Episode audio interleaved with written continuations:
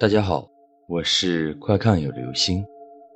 今天的故事叫做《空着的铺位》。还是在那个青涩的年代，也就是我们这些八零九零后还在上初高中的时候。那时候手机还没有普及，晚上睡觉前能够听一听随身听，就算是有钱人了。大部分人就连随身听也买不起，于是就在枕头下面放上几本书，也有放笔记本的，将一天中所发生的感觉有意思的事情记录下来。这是一间原本应该住八个人的宿舍，但是平日里只有七个人住在这里。空置下来的那个铺位上也整齐地摆放着被褥，枕边也放着几本书。被叠成豆腐块的被子下面，还压着几件衣服，但是却没有人见过，究竟是谁住在这个铺位上？起码从张小开来到这间宿舍之后，就没有见过这个铺位上有过人。小开也曾好奇地问过其他室友，这铺位上是谁住的？室友们也都说不清楚。和小开一样。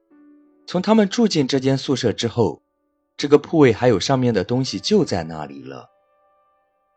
一开始大家也很好奇它的主人是谁，但是时间久了也就习惯了，没有人再关心深究是谁住在那里了。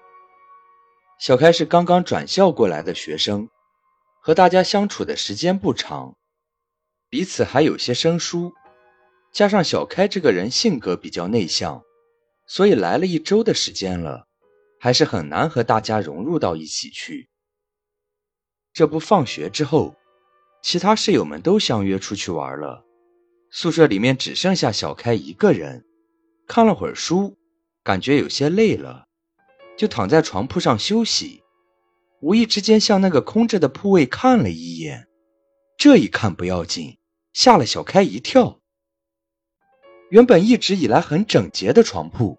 此时就像是谁在上面睡过一样，床单已经有些褶皱，被子被胡乱扔在一旁，枕头上倒扣着一本展开的日记本。小开记得那个日记本原来是应该整齐的放在枕边的，宿舍里面的其他人应该不会去随便乱动。唯一的解释，就是那个铺位的主人回来过，看样子应该是有事暂时出去了一下。不然那本日记本也不可能展开。好奇已久的事情终于要揭开答案了。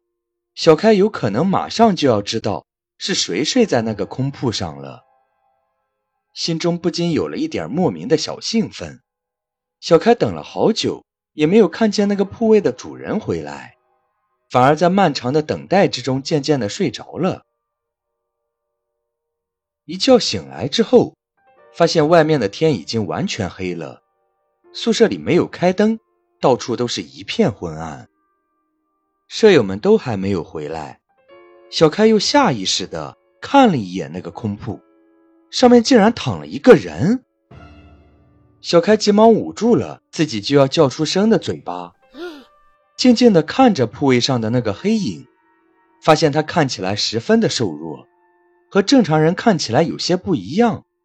虽然此刻小开心里非常的害怕，但是强烈的好奇心驱使他从床铺上悄悄地爬了起来，慢慢的靠近了那个之前一直空着的铺位。终于，小开看清楚了，那根本就不是一个人，只是那床被子被人卷缩成一个人的模样放在那里而已。小开悬着的心放了下来，长长的出了口气。但是又马上提了起来，因为他突然意识到，被子既然换了摆放的方式，那肯定是有人进来过。但是宿舍里目前一直都是他自己，宿舍的门又是被紧紧的锁住的。那么这个人究竟是谁呢？难道真的是见鬼了？想到这里，小开害怕的打开了宿舍的灯。有了灯光的照射，小开的心里也踏实了很多。不再像之前那么害怕了。空铺上的那个被子看起来总是让小开觉得别扭，于是就爬上床铺，将那床被子重新叠好。在叠被子的时候，一个日记本掉落出来，正好摊开在小开的面前。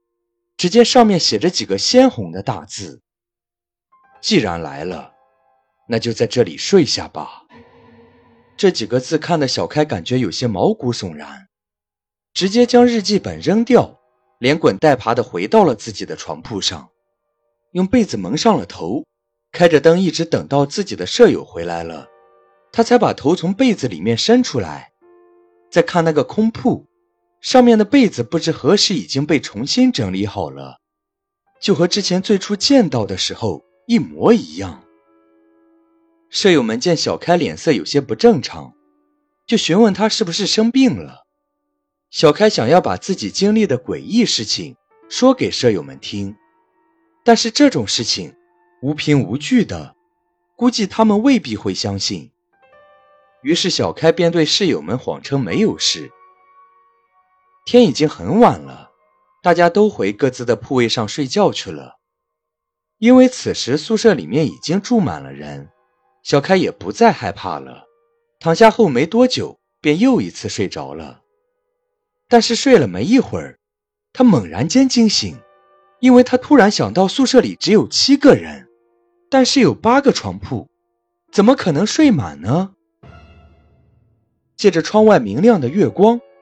小开清楚的看到，那个空铺上，此时真的有一个人躺在上面，但是那人侧卧着身子，面对着墙壁，看不到他的脸，不知道那人是谁。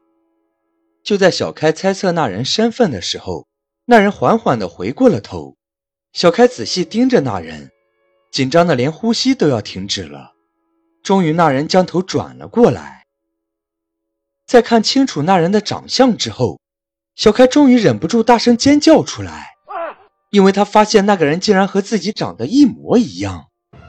小开被吓得猛然间睁开了双眼，还好，这只是一场噩梦而已。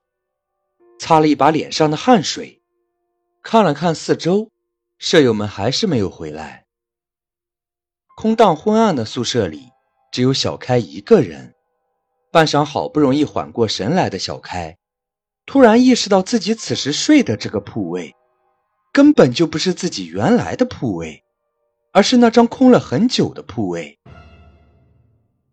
意识到了这一点，小开也顾不得考虑自己是如何爬上这个位置的，急忙掀开被子，准备离开这里。就在他掀开被子的那一刻，一本日记掉在了他的面前。还是那熟悉的几个大字：“既然来了，那就在这里睡下吧。”